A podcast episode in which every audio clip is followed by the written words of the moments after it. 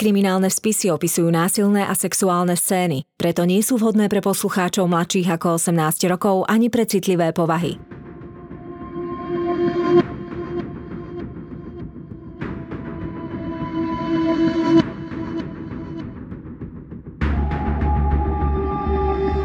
Spáchali ťažký zločin a pred spravodlivosťou sa im nepodarilo skryť. Na ich prípadoch pracovali len tí najlepší vyšetrovatelia. Každý z nich má v policajnom archíve svoj spis.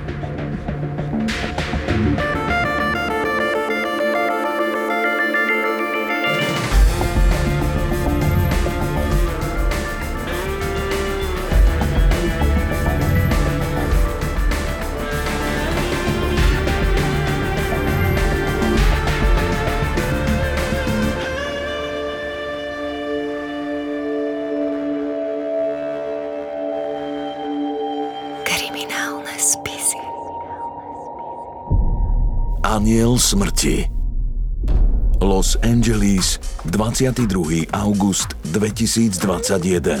V priestoroch luxusného hotela sa odohráva podujatie Domcom. V sále s vysokými stropmi a kryštálovými lustrami vládne prítmie. Páni a ich otroci si užívajú akciu plnú erotiky, zvádzania a BDSM praktík. Oči mnohých sa upierajú na obrovský kríž svätého Ondreja, ktorý príslušníci komunity nazývajú X-Cross. Je na ňom uviazaná 34-ročná žena, odetá v latexovom kostýme. Nohy aj ruky má roztiahnuté a pevne uviazané k jednotlivým ramenám kríža. Obďaleč stojí jej spokojný manžel a nahráva si celé dianie na smartfón. Okolo kríža pochoduje jedna z najznámejších domín na svete. Pani Sajen. Mladšia žena je však ešte známejšia. Za svoj život dostala mnoho prezývok. Vrahyňa s očami aniela. Požieračka mužov. Luciferina. Civilným menom sa ale volá Amanda Knox. Pani Sajen zodvihne bičík a švihne ženu po nahých stehnách. Otrokyňa vykríkne. V jej hlase však počuť aj takmer hmatateľnú slasť. 2. november 2007. Perugia, Taliansko. Slnko zohrieva chladné múry stredovekého mesta, ktoré sa iba prebúdza k životu. Zo 150 tisíc obyvateľov až tretinu tvoria študenti univerzity a tí milujú vyspávanie. Navyše, posledné noci sa v meste konalo niekoľko helovínskych osláv a kľukaté uličky mesta boli plné mladých ľudí v kostýmoch. Je 9 hodín ráno. Miestna žena kráča svojou záhradou, chce obrať posledné hrozno. Pod viničom zahliadne dva mobilné telefóny – ako prvé jej napadne, že ich stratili nejakí opití študenti. Potom sa zamyslí. Čo ak ich tu pohodili nejakí podvodníci, aby sa zbavili dôkazov? Lepšie bude mobily nahlásiť a oznámiť to. Čoskoro si nájdené mobily prevezmú členovia polície. Rýchlo zistia, že sú registrované na adresu Via della Pergola 7. Dom pred nimi je starší a tak trochu zanedbaný. Stojí v strmom kopci a má dve poschodia. Pred vchodom do domu na príjazdovej ceste i hneď spozorujú mladý párik. Chlapec a dievča. Vášnivo sa boskávajú, nevnímajú okolie. Vchodové dvere na dome sú otvorené do Korán. Keď mladí zbadajú políciu, Znervóznejú a otrhnú sa od seba. Policajti im vysvetlia, že sa nemajú čoho báť. Prišli kvôli nájdeným mobilom, možno boli ukradnuté. Ale študentov mobily zjavne nezaujímajú. Mladý muž policajtom povie, že sem prišli iba pred chvíľou a dvere do domu našli otvorené. Nazreli dnu a videli, že vnútri je všetko porozhadzované a vyzerá to na vlámanie. Len izba ich spolubývajúcej je zamknutá. Policajti sú prekvapení. Prišli kvôli strateným mobilom a nečakali, že budú riešiť vlámanie. Od oboch si vyžiadajú doklady. Zistia, že mladé dievča sa volá Amanda Knox, pochádza z Ameriky a v Taliansku je na výmennom pobyte. Muž sa volá Rafael Solečito, pochádza z Bary a študuje softvérové inžinierstvo. Amanda býva v dome, na ktorý je mobil registrovaný. Volali ste už kvôli tomu vlámaniu políciu však? Uistuje sa jeden z policajtov. Na jeho prekvapenie obaja študenti len krútia hlavou, že zatiaľ nie – Policajti vojdú do tichého domu. Vyzerá to tak, že vonkajšia zámka je skutočne vylomená. Cez chodbu zapratanú topánkami vojdú do kuchyne. V dreze sú riady, na chladničke magnetky a rôzne odkazy. Pokúsia sa otvoriť dvere do jednej z izieb. Je zamknutá. Vojdú do vedľajšej izby – táto má pre zmenu dvere otvorené do Korán. Je v nej citeľne chladnejšie. Okno je rozbité a dovnútra prúdi studený vzduch. Pod oknom leží veľký kameň. Izba je plná rozhádzaných šiat. O 12.51, teda pár minút potom, ako dorazila poštová polícia, zazvoní telefón na centrále elitnej talianskej zásahovej jednotky – Volá sa Rafael Solečito. Dobrý deň. Niekto vnikol do domu a rozbil okno. Všetko porozhadzoval. V dome je zamknutá izba. Nič nezmyslo. Hlási. O niekoľko minút neskôr prichádzajú na Via della Pergola aj karabinieri. Sú prekvapení, že tam vidia svojich kolegov z poštovej polície. Zdá sa im zvláštne, že ich Solečito v telefóne nespomenul. Amanda sa prihovorí policajtom. Mám strach o svoju spolubývajúcu. Volá sa Meredith Kercher. Snažím sa jej dovolať, ale nedvíha. Tá zamknutá izba v dome patrí jej. Policajti vylomia dvere a vojdú do skromnej dievčenskej izby. Na stene vysia plagáty a fotografie mladého dievčaťa v obkolesení priateľov a rodiny. To, čo im najbližšie týždne nedá spávať, však leží na zemi. Na dláške je pohodená prikrývka a spod nej trčí bosá ženská noha. Podlaha sa doslova kúpe v krvi. Tam, kde by mohla byť hlava, je krv najtmavšia – na stene sú krvavé otlačky prstov a na plachte zaschnuté kropaje krvi. Vedľa nohy leží červená teniska a ešte kúsok ďalej roztrhnutá krvavá podprsenka. Služobne najstarší policajt sa skloní a uchopí paplón. Zhlboka sa nadýchne. Vie, že to nebude pekný pohľad. Odkryje telo a ledva zadrží výkrik. Žena je mladá, odhadom 20-ročná. Dlhé tmavé vlasy má zlepené krvou. Olivovú kožu pretínajú desiatky rán, spôsobených pravdepodobne nožom. Tričko je vyhrnuté až ku krku. Bledé prsia sú o tieň svetlejšie než ostatná pokožka. Policajt priloží prst k tepne na krku. Nenáhmatá puls, hrudník sa nedvíha. Privolaný súdny lekár konštatuje smrť. Okrem bodných rán nachádza na krku aj známky škrtenia, ale múdrejší budú až po pitve. Takže nie len bežná vlámačka, ale lúpežná vražda, možno aj so znásilnením. Taký je prvý odhad. Tým zhotovuje desiatky snímok – zaistuje dôkazy a stopy. Potom už mladú ženu položia do tmavého vreca. Zips konečne zahalí jej znetvorené polonahé telo. Pred domom ukážu tvár mŕtvej ženy Amande a Rafaelovi. Amanda potvrdí, že dievča je jej spolubývajúca Meredith, 21-ročná britská študentka politológie, ktorá do Talianska prišla na výmenný pobyt. Bývali spolu od septembra. V rece opäť zatvoria. Mereditino nehybné telo sa natriasa na nosidlách po nerovnej príjazdovej ceste. Na jej konci stojí pohrebné auto. Mladá žena sa vydáva na jednu zo svojich posledných ciest. Na pitvu. Policajti ďalej prehľadávajú dom. Mnohí si upokojujú nervy cigaretkou na priedomí, kým fajčia s podozrením sledujú mladý pár.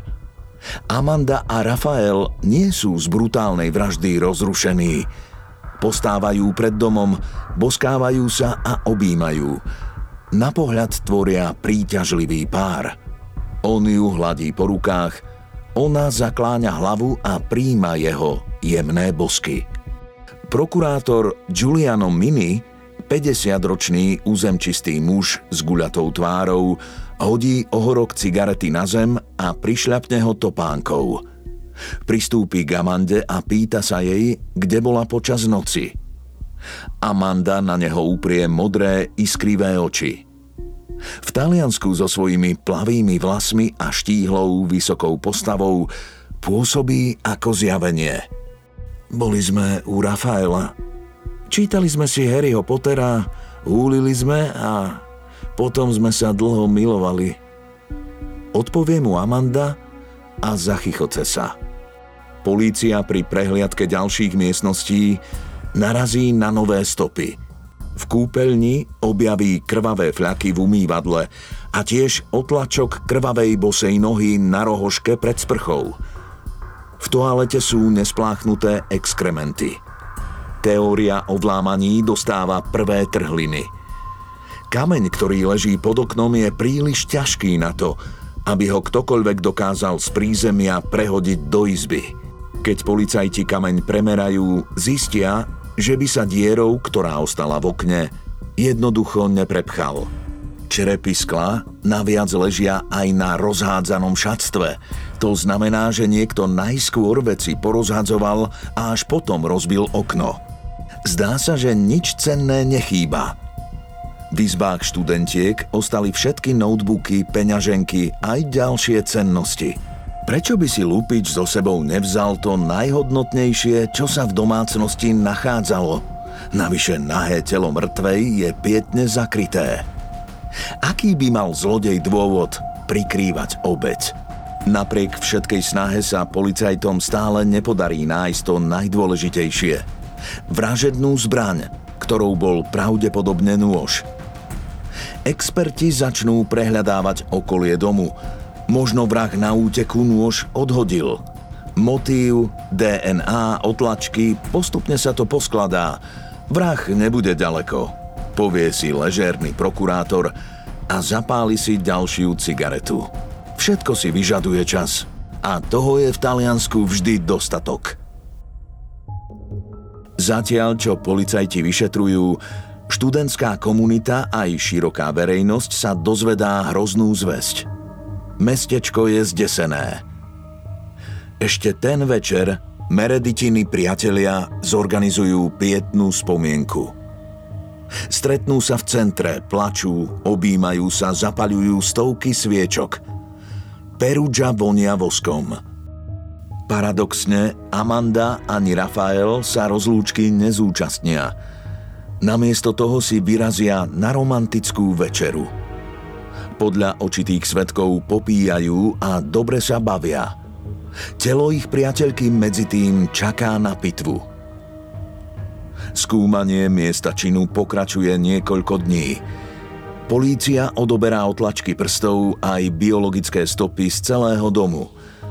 Zvláštnu pozornosť venujú krvavej podprsenke. Chýba jej zapínanie, ktoré sa im však nepodarí nájsť – Všetky odobraté vzorky smerujú do laboratória. Mereditino telo je zohavené mnohými ranami. Pitva ukáže, že Meredith bola zasiahnutá 47 bodnými ranami, dvoma rôzne veľkými nožmi. Jedna z rán na krku bola smrteľná a Meredith umrela na vykrvácanie. V tele mladej ženy objavia vyšetrovatelia aj stopy DNA neznámeho muža – to isté DNA nájdu policajti na mnohých miestach v Mereditinej izbe, na úteráku, pri krívke či posteli.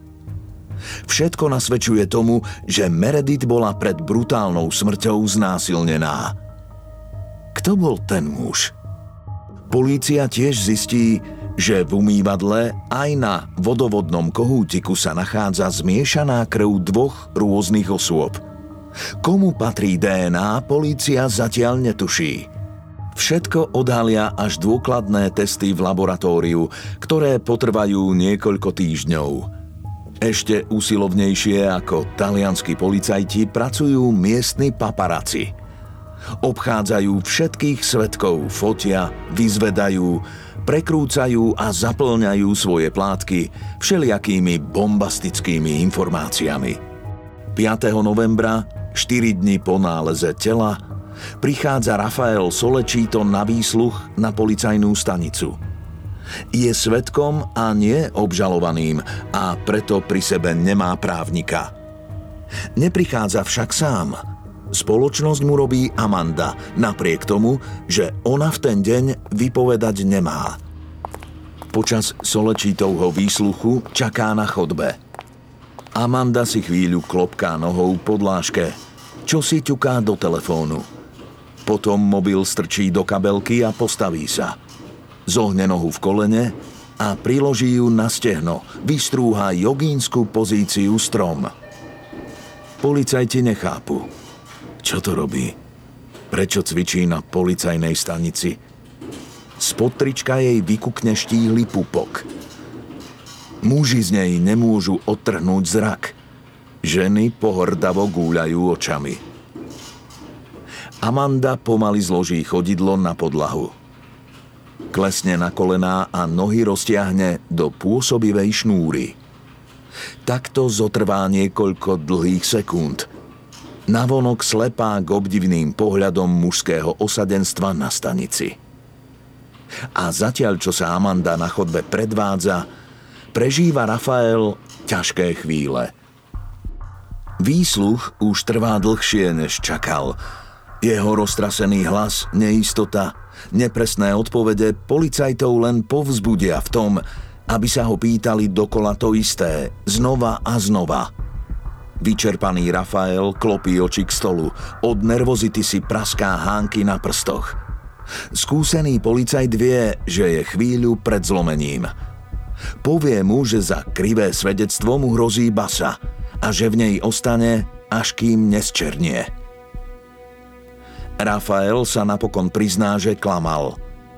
Najprv tvrdil, že spolu boli celú noc, ale teraz svoju výpoveď upresní. Amanda k nemu prišla až o jednej v noci. Čo robila predtým, netuší. Solečítová výpoveď znamená veľký prelom v prípade. Na Amandu, mladú a krásnu američanku, padá prvý tieň podozrenia. Nasleduje niekoľkohodinový výsluch, kedy sa policajti snažia presne zrekonštruovať, kde títo dvaja mladí ľudia boli v čase vraždy. Amanda policajtom pod nátlakom odovzdá aj mobil – Okrem množstva ľúbostných SMS-iek s priateľom a dráždivých fotografií sa tam nájde aj jedna zvláštna konverzácia, ktorá vzbudí ďalšie otázky. Je to chat Amandy s mužom menom Patrik. Amanda vysvetlí, že popri škole pracuje v bare ako čašníčka. Patrik Lumumba je jej šéfom a majiteľom baru a je to Talian s africkým pôvodom. Večer pred vraždou mu napísala – Uvidíme sa neskôr, bav sa. Evidentne to vyzerá, že na niečo odpovedala, ale správa, ktorú jej poslal Lumumba, je vymazaná. Polícia zo správy usúdi, že Amanda a Lumumba sa mali počas osudnej noci stretnúť. A možno sa aj stretli. Je Patrick Lumumba ten neznámy muž, ktorého DNA sa našlo v dome a v tele zavraždenej? Aj keď Amanda spočiatku prišla vypovedať len ako svetkynia, postupne sa proti nej množia dôkazy a podozrenia. Možno pozná a kryje skutočného vraha. Všetci sú presvedčení, že Amanda niečo tají a treba na ňu dostatočne pritlačiť, aby sa zlomila. Amanda neskôr tvrdí, že počas výsluchu nemohla použiť toaletu, napiť sa ani najesť – Policajt ju mal dokonca dvakrát udrieť po hlave. Prokurátor sa neskôr bránil. Nátlak na podozrivú je počas výsluchu normálna bežná prax. Isté je, že dlhé výsluchy Amande naozaj rozviažu jazyk. Aj keď predtým celé dni tvrdila, že o vražde ani páchateľovi nemá žiadnu vedomosť, v jednej chvíli sa zlomí. Boli ste s Patrikom Lumumbom v tú noc?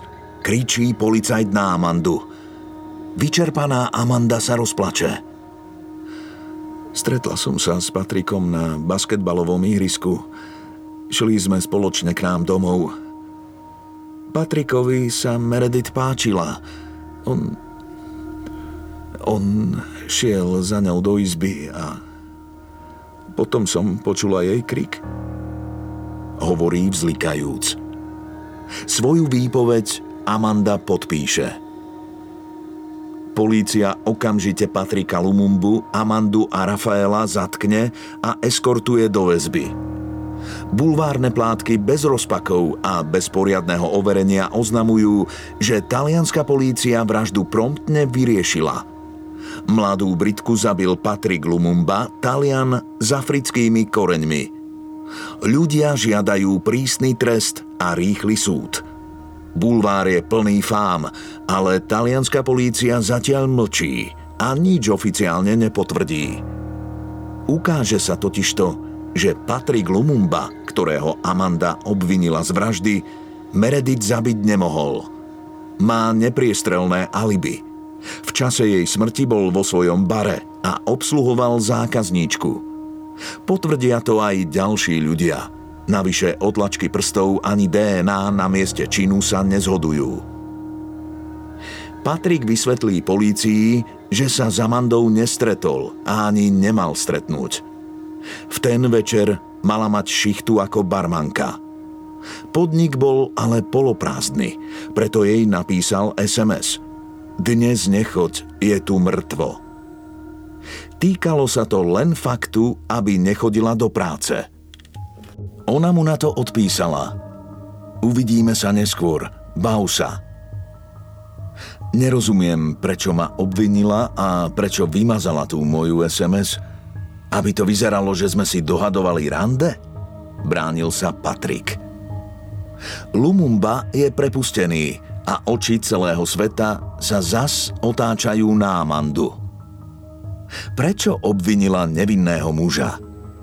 Má ona samotná niečo spoločné s vraždou svojej spolubývajúcej? Je možné, že toto americké dievča s očami aniela spáchalo takú krutú vraždu? Amanda neskôr médiám vysvetľuje, že Patrika obvinila nechtiac.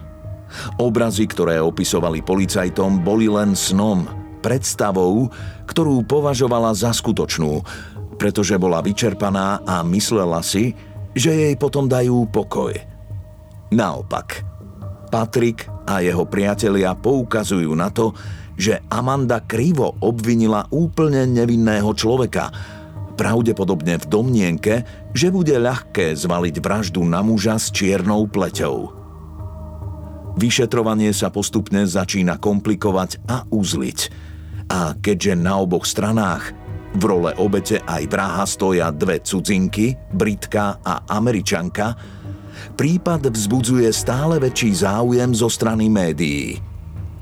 Amanda sa ocitá vo svetle bulvárnych reflektorov. Je vďačným terčom.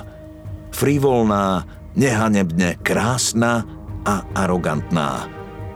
Bulvár vyťahuje a nafukuje stále viac pikošiek z jej sexuálneho života – Používa obrovský vibrátor, mala desiatky milencov, brala drogy, je lenivá a špinavá, dokonca nakazená HIV.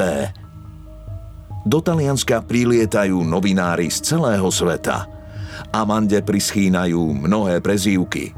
Foxy Noxy, Luciferina, požieračka mužov – Svet sa rozdelí, zatiaľ čo Amerika je presvedčená, že Nox je nevinná, Briti si myslia presný opak. A všetci majú pochybnosti, či sa ležerným Talianom podarí spravodlivo vyšetriť tento zločin. Policajti medzi tým horúčkovito zbierajú dôkazy. Zistia, že krvavý otlačok nohy na rohoške v kúpeľni zodpovedá solečitovej veľkosti, čo potvrdzuje, že mal nohy špinavé od mereditinej krvi a bol s najväčšou pravdepodobnosťou na mieste činu. V dome sa nájdu stopy aj ďalšieho muža. Na vankúši objavia policajti krvavé otlačky prstov a konečne sa im podarí zistiť ich nositeľa. Patria Rudimu Gvedemu, 20-ročnému imigrantovi z pobrežia Slonoviny, ktorý bol už v minulosti obvinený z niekoľkých vlámaní. Navyše sa poznal s oboma dievčatami. Polícia sa ho okamžite snaží vypočuť. Zdá sa však, že sa po ňom zľahla zem a ušiel do zahraničia. Okamžite je po ňom vyhlásené medzinárodné pátranie. Konečne prichádzajú aj presné výsledky z laboratória – Krv, ktorá bola objavená v umývadle, je zmiešaná a patrí obom dievčatám. Vysvetliť sa to dá jediným spôsobom. Obe počas onej noci krvácali. Policajti usudzujú, že Amanda mala na rukách Mereditinu krv, keď sa umývala. Až po dlhých 46 dňoch od vraždy sa policajtom podarí nájsť pod kobercom odtrhnutý kúsok Mereditinej podprsenky. Ako sa mohlo stať, že ho počas predošlých prehliadok nenašli? Práve táto nepochopiteľná chyba bude mať osudný vplyv na celý súdny proces. Na zapínaní sa totižto nachádza DNA Solečíta a ďalších dvoch mužov – Podozrenie, že milenecký pár má prsty v Mereditinej vražde sa zväčšuje. Polícii sa konečne podarí vypátrať Rudyho Guedeho, muža, ktorého otlačky prstov sa našli na vankúši.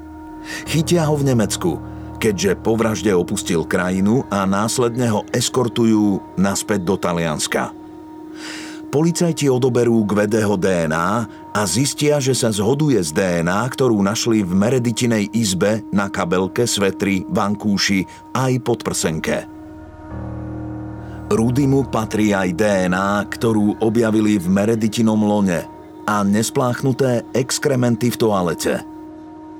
Guede popiera svoju vinu a žiada o zrýchlený súdny proces – on a jeho právnik sa obávajú, že publicita spojená s Amandou Knox by mu mohla priťažiť. Policajti sa opäť vracajú na miesto činu. Jeden z nich opatrne strieka roztok luminolu po kúpeľni. Luminol je chemická látka, ktorá sa v kriminalistike používa na vyhľadávanie stôp krvi. Luminol pri kontakte s krvou zmení farbu a žiari na modro – je veľmi užitočný v prípadoch, keď sa vrah pokúša zahladiť stopy a umýva miesto činu. V kúpeľni sa na podlahe zjavia dve veľké škvrny a niekoľko otlačkov bosých aj obutých nôh s rôznou veľkosťou. Premeraním policajti zistia, že by mali patriť Amande a Rafaelovi. Tí hajzli po sebe chceli všetko upratať – skonštatuje jeden z policajtov. Polícia sa posúva ďalej. Stále im však chýba zásadná vec. Vražedná zbraň. Konečne získajú súdny príkaz na prehliadku domu Rafaela Solečita. V príborníku nájdu nôž, ktorý veľkosťou zodpovedá vražednej zbrani. Polícia nechá preskúmať nôž v laboratóriu – na jeho rúčke objavia DNA Amandy Knox a na čepeli DNA Meredith Kercher.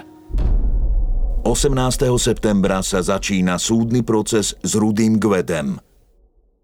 Gwede priznáva, že sa z Meredith poznali a chceli sa spolu vyspať. Tvrdí, že v ten osudný večer sa maznali v jej izbe, ale Gustiku nedošlo, keďže nemali kondóm. Gwede šiel na toaletu. Počas vykonávania potreby začul Mereditin výkrik. Utekal k nej do izby, v rýchlosti nespláchol – Našiel ju v kaluži krvi. Gwede sa vraj snažil uterákmi, paplónom aj vankúšom zastaviť Mereditino krvácanie. Potom spanikáril a utiekol. Súd Gwedeho verzii neuveril. Je uznaný vinným zo znásilnenia a vraždy Meredith Kerčerovej a dostal 30 rokov na tvrdo. Po niekoľkých mesiacoch sa konečne začína aj súd Amandy Knox a Rafaela Solečita – Oči celého sveta sa upierajú na proces. Do Talianska prichádza aj rodina obete. Dvaja bratia, ktorí si dodnes vyčítajú, že svoju sestru neuchránili. Sestra, ktorá sa na Meredith podobá tak veľmi, až to zviera hrdlo. Nenápadná mama s indickými koreňmi, ktorej pozornosť novinárov očividne nie je príjemná.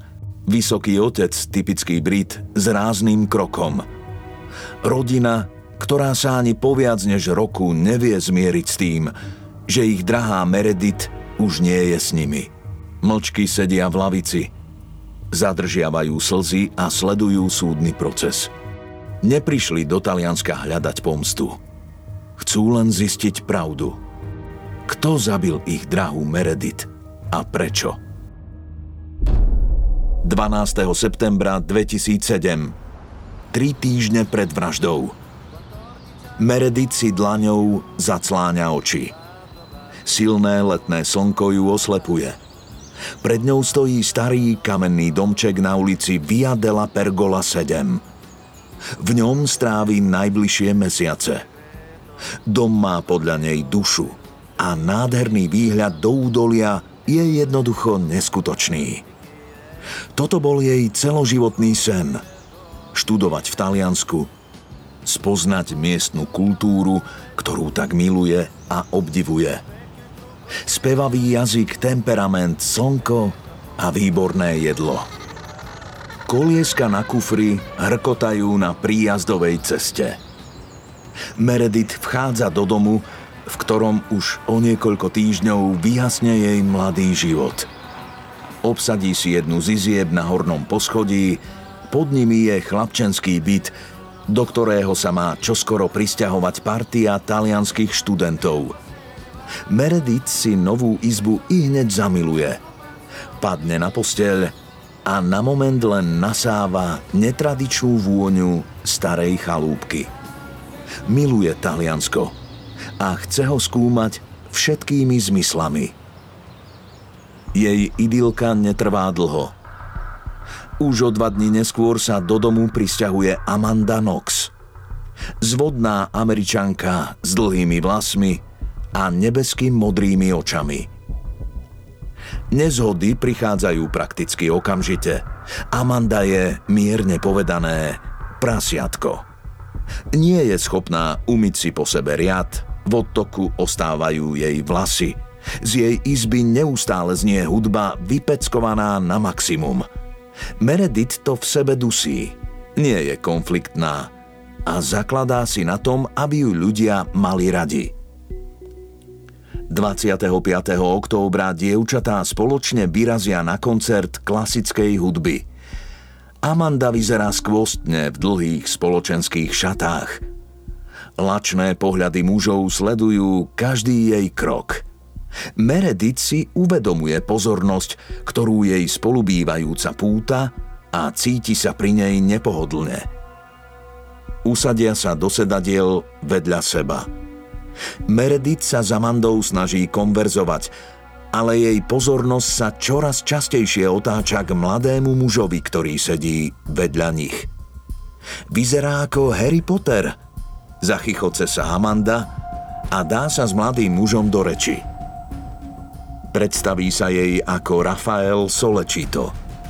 Počas prestávky sa Amanda so svojím novým objavom vytratia.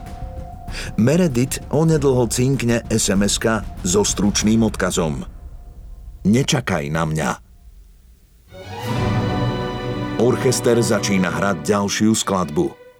Ani hudba však nedokáže odohnať nepríjemnú pachuť v Mereditiných ústach. Keď sa koncert skončí, namierí si to priamo domov na Via della Pergola. Na basketbalovom ihrisku vidí partičku talianských študentov, ktorí bývajú v prízemnom byte pod nimi.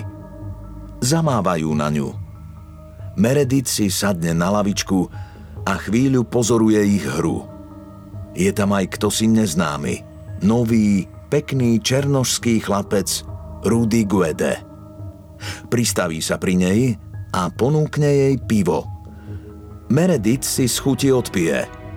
Celý večer hrala len druhé husle a tak ju jeho pozornosť teší. Na druhý deň ráno je Meredith stále nahnevaná na Amandu, že ju tam nechala samú. Vstane, chce si umyť zuby. V spoločnej kúpeľni, v skrinke nad umývadlom však nájde niečo, čo ju šokuje – obrovský vibrátor. Hneď vie, že patrí Amande. Meredith sa vyrúti z kúpeľne, búcha na Amandine dvere. Po zdanlivo nekonečnom čase sa dvere otvoria. Stojí v nich rozospatá Amanda s rozmazaným make-upom a strapatými vlasmi. Z izby sa valí smrad marihuany. Neželám si, aby si v kúpeľni skladovala svoje sexuálne hračky – zakričí na spolubývajúcu. Ale, ale, malá Meredica hnevá. Poradím ti jedno. Vytiahni si svoju hlavu z riti a začni konečne žiť. Amanda zabuchne dvere.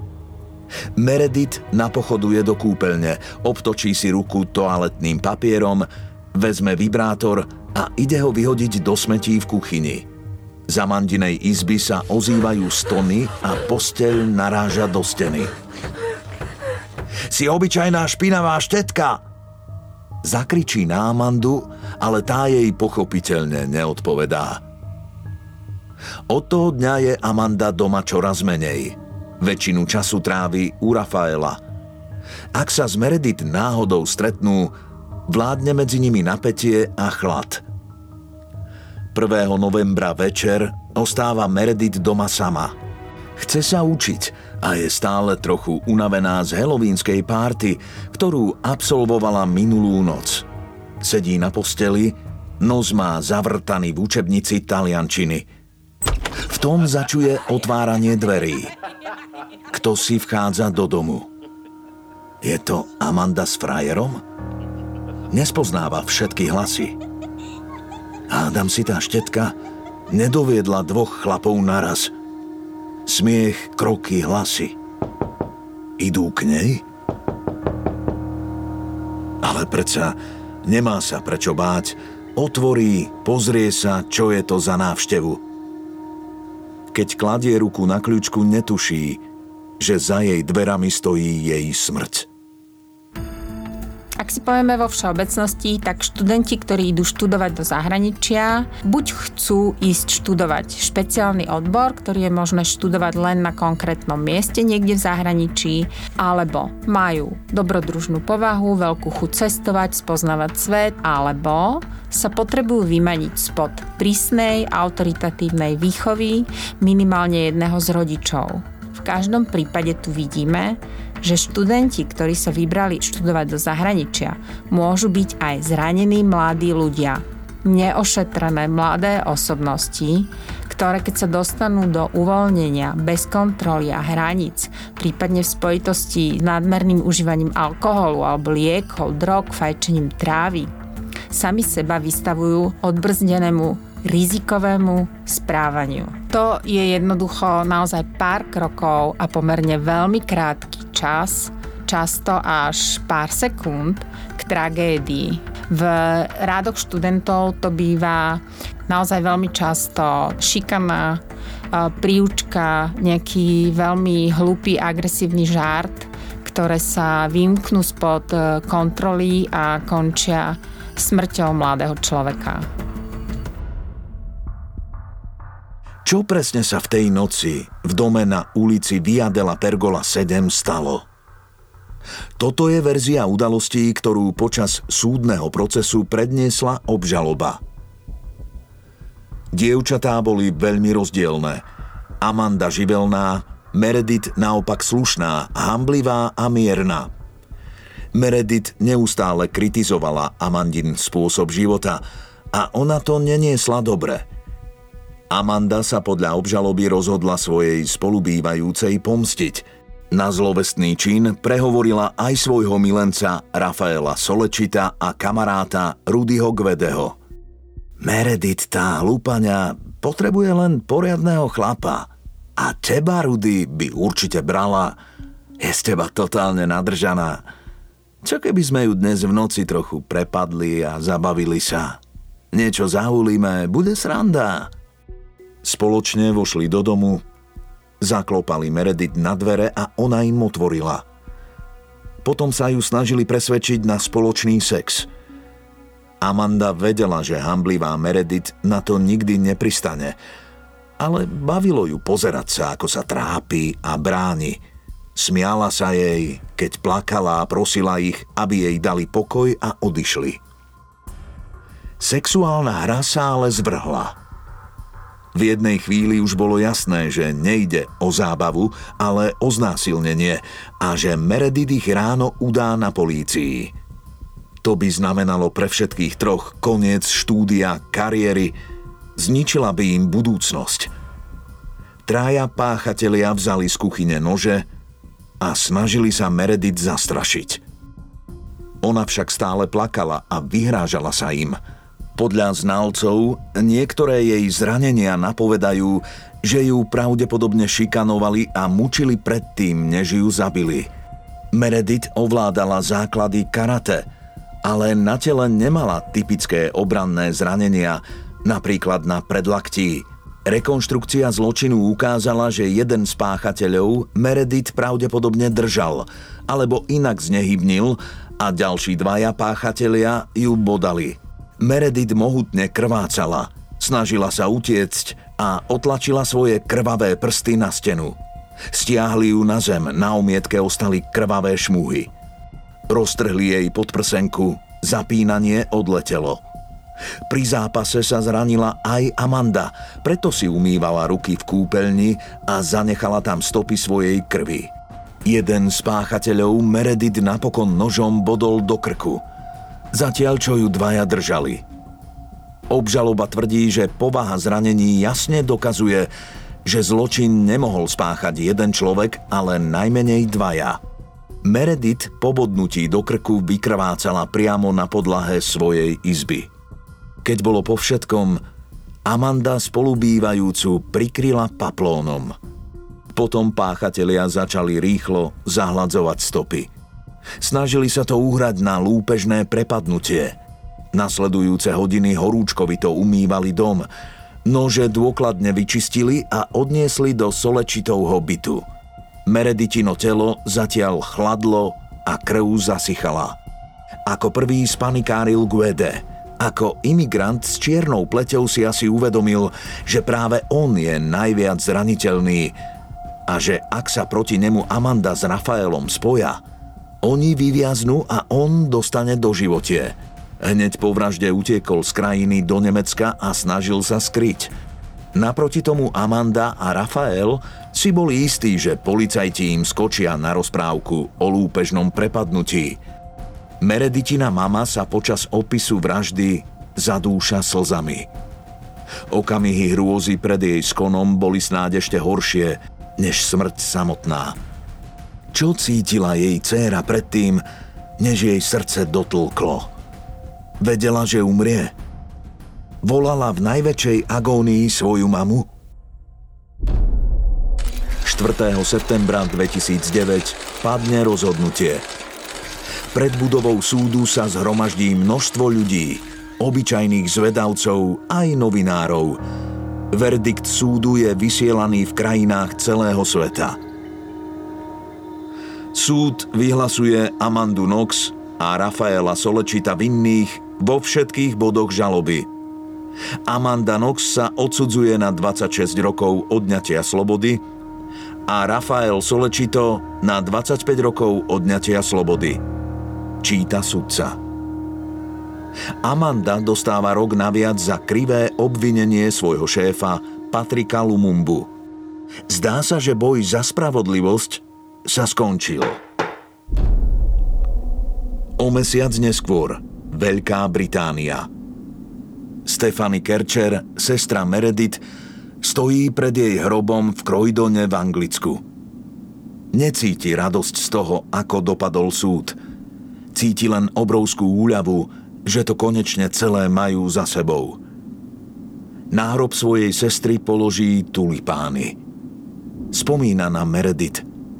V kútiku oka ju štípu slzy. Chcela by sa jej zdôveriť s toľkými vecami. Kamennému hrobu ich však vyrozprávať nevie. Tok myšlienok preruší zapípanie telefónu. Vyberie ho z kabelky. Prebehne očami správu od právnika a zamračí sa. Amanda Knox sa odvolala. 24. novembra 2010 sa začína odvolávací súd – v tejto chvíli sú bývalí milenci Nox a Solečito vo väzbe už 3 roky. Amandiny rodičia a podporovatelia nezaháľali. Podali odvolanie a najali si špičkových právnikov. Na tomto súde však už nejde len o hľadanie páchateľa, ale aj o medzinárodné vzťahy. K prípadu sa vyjadruje napríklad aj Donald Trump – vyzýva Američanov na bojkot Talianska, ak neprepustia Amandu domov. Amandiny právnici na súde vyslovia nedôveru talianskej polícii a spôsobu, akým zbierali dôkazy. Počas prehliadky miesta činu nemali policajti oblečené skafandre a vďaka tomu mohli kontaminovať miesto činu. Takisto spochybnia ďalší významný dôkaz – solečitovú DNA na podprsenke obete – Zapínanie sa našlo až na 46. deň od Mereditinej smrti a to mohlo spôsobiť kontamináciu vzorky. Pochybnosti sú aj o vražednej zbrani. Na noži nájdenom v Solečitovom byte sa nachádza veľká nálož Amandinho DNA na rukoveti, ale len malé množstvo Mereditinej DNA na čepeli. Obhajoba naznačuje, že ku kontaminácii noža mohlo dôjsť priamo v laboratóriu – Zmiešaná krv dievčat v umývadle podľa právnikov tiež o ničom nesvedčí. Obe žili v jednej domácnosti. Mohli sa zraniť pri bežných činnostiach a jednoducho neumyť umývadlo. Odvolací súd napokon 3. októbra 2011 vyriekne šokujúci verdikt. Amanda Knox a Rafael Solečito sú nevinní. Bývalí milenci sú s okamžitou platnosťou prepustení.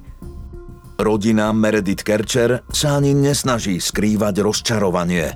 Dau pred súdom ešte dlho skanduje. K prípadu sa pretlač vyjadril aj Patrick Lumumba, majiteľ baru, ktorého Amanda krivo obvinila z vraždy. Tento verdikt nie je dobrý pre súdnictvo ako také.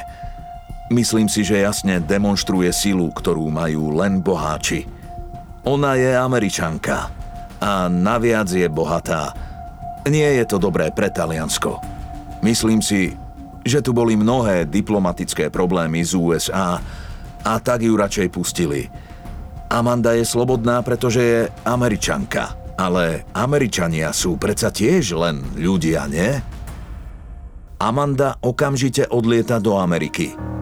8 rokov po vražde najvyšší talianský súd potvrdí rozsudok, a ospravedlní sa Amande a Rafaelovi za to, že im spôsobili újmu. Treba povedať, že sa tu naozaj stretlo príliš veľa ľudí na jednom mieste činu, ktorí hneď na začiatku nehovorili celkom pravdu Zaujímavé na tom bolo, že dvaja študenti, ktorí z toho boli spolu obvinení, Amanda a Rafael, sa navzájom nikdy neobvinili. Čiže nikdy sa nevnieslo z tohto hľadiska do prípadu svetlo. Jediné, čo s istotou vieme povedať, že v tomto prípade v rámci štandardnej, rutinnej policajnej praxe talianskej policie vznikol naozaj obrovský priestor na vznesenie pochybností a námietok čo americkí právnici Amandy, zastupujúc svoju krajanku, využili absolútne naplno a súdny talianský systém sa musel následne definitívne v roku 2015 študentom Amande a Rafaelovi ospravedlniť a stiahnuť obvinenia ako spochybniteľné na základe nepreukázateľných dôkazov. Takže tento prípad napriek tomu, že nie je z nejakej dávnej histórie, je objektívne nie veľmi definovateľný a je teda spojený s rôznymi možnými špekuláciami, do ktorých sa môžeme všetci pustiť. Čo je pre mňa zaujímavé, že v tomto prípade nikto nežiadal o napríklad súdnoznalecké, psychiatrické alebo psychologické posudky obvinených. Neviem, či to e, trestnoprávny systém v Taliansku neumožňuje, alebo majú obvinení možnosť takúto požiadavku odmietnúť Jedno je isté, celý proces sa zameral na spochybnenie zozbieraných materiálnych fyzických dôkazov. A tu jednoznačne americký systém prevalcoval ten talianský a poukázal na jednotlivé pochybenia, ktoré boli naozaj v rámci dokazovania veľmi závažné a opodstatnené. Napríklad nikdy sa nepoužil a nikto nevyžiadal detektor lži nikto nespochybňoval tie jednotlivé výpovede napriek tomu, že boli účelové, zavádzajúce, manipulatívne. Takže jedno je isté. V tomto prípade zostávajú naozaj mnohé otvorené scenáre, podľa ktorých sa to dá napísať. Vo všeobecnosti pre mňa Amanda môže byť rovnako páchateľkou, ale rovnako by mohla byť aj len obeťou veľmi zvláštnych okolností. O 11 rokov neskôr Los Angeles, Spojené štáty americké. Amanda bola obvinená z toho, že zorganizovala sexuálnu hru, ktorá dopadla zle. Ako to vyzerá, keď sa sexuálna hra skončí dobre? Tak znie popis 31. epizódy podcastu Labyrinth, v ktorom Amanda Knox, jej manžel Christopher a známa Domina Sayen rozprávajú o samomasochizme a BDSM praktikách. Väčšina dielov Amandinho podcastu sa priamo či nepriamo týka smrti Meredith Kercher. Fanúšikovia podcast podporujú cez Patreon a manželia z neho žijú. Amanda Knox medzi tým doštudovala Vydala sa za jedného zo svojich obdivovateľov a porodila mu cérku. Stále tvrdí, že je nevinná. Talianské médiá a talianská polícia jej zničili život. Vraj dodnes spláca úvery za právnikov, ktorí ju vysekali z tortúry talianskej jurisdikcie. Trpí posttraumatickou poruchou a sociálnou fóbiou – O svojom prípade napísala knihu, ktorá jej vyniesla niekoľko miliónov dolárov. Poskytuje rozhovory, vznikol o nej seriál aj dokumentárny film. Jej fanúšikovia sa jej dokonca poskladali na luxusnú svadbu. Amandina dcéra Eureka si pozerá na YouTube akúsi detskú odrhovačku. Jej mama ťuká do mobilu a sleduje, koľko lajkov získal jej posledný príspevok na Instagrame. Dnešný svet už pomaly zabudol na Meredith Kercher, milé a nevinné dievča, ktoré zahynulo brutálnou smrťou na výmennom študentskom pobyte v Taliansku. A zdá sa, že Amanda Knox je ochotná urobiť všetko preto, aby ju nezastihol rovnaký osud.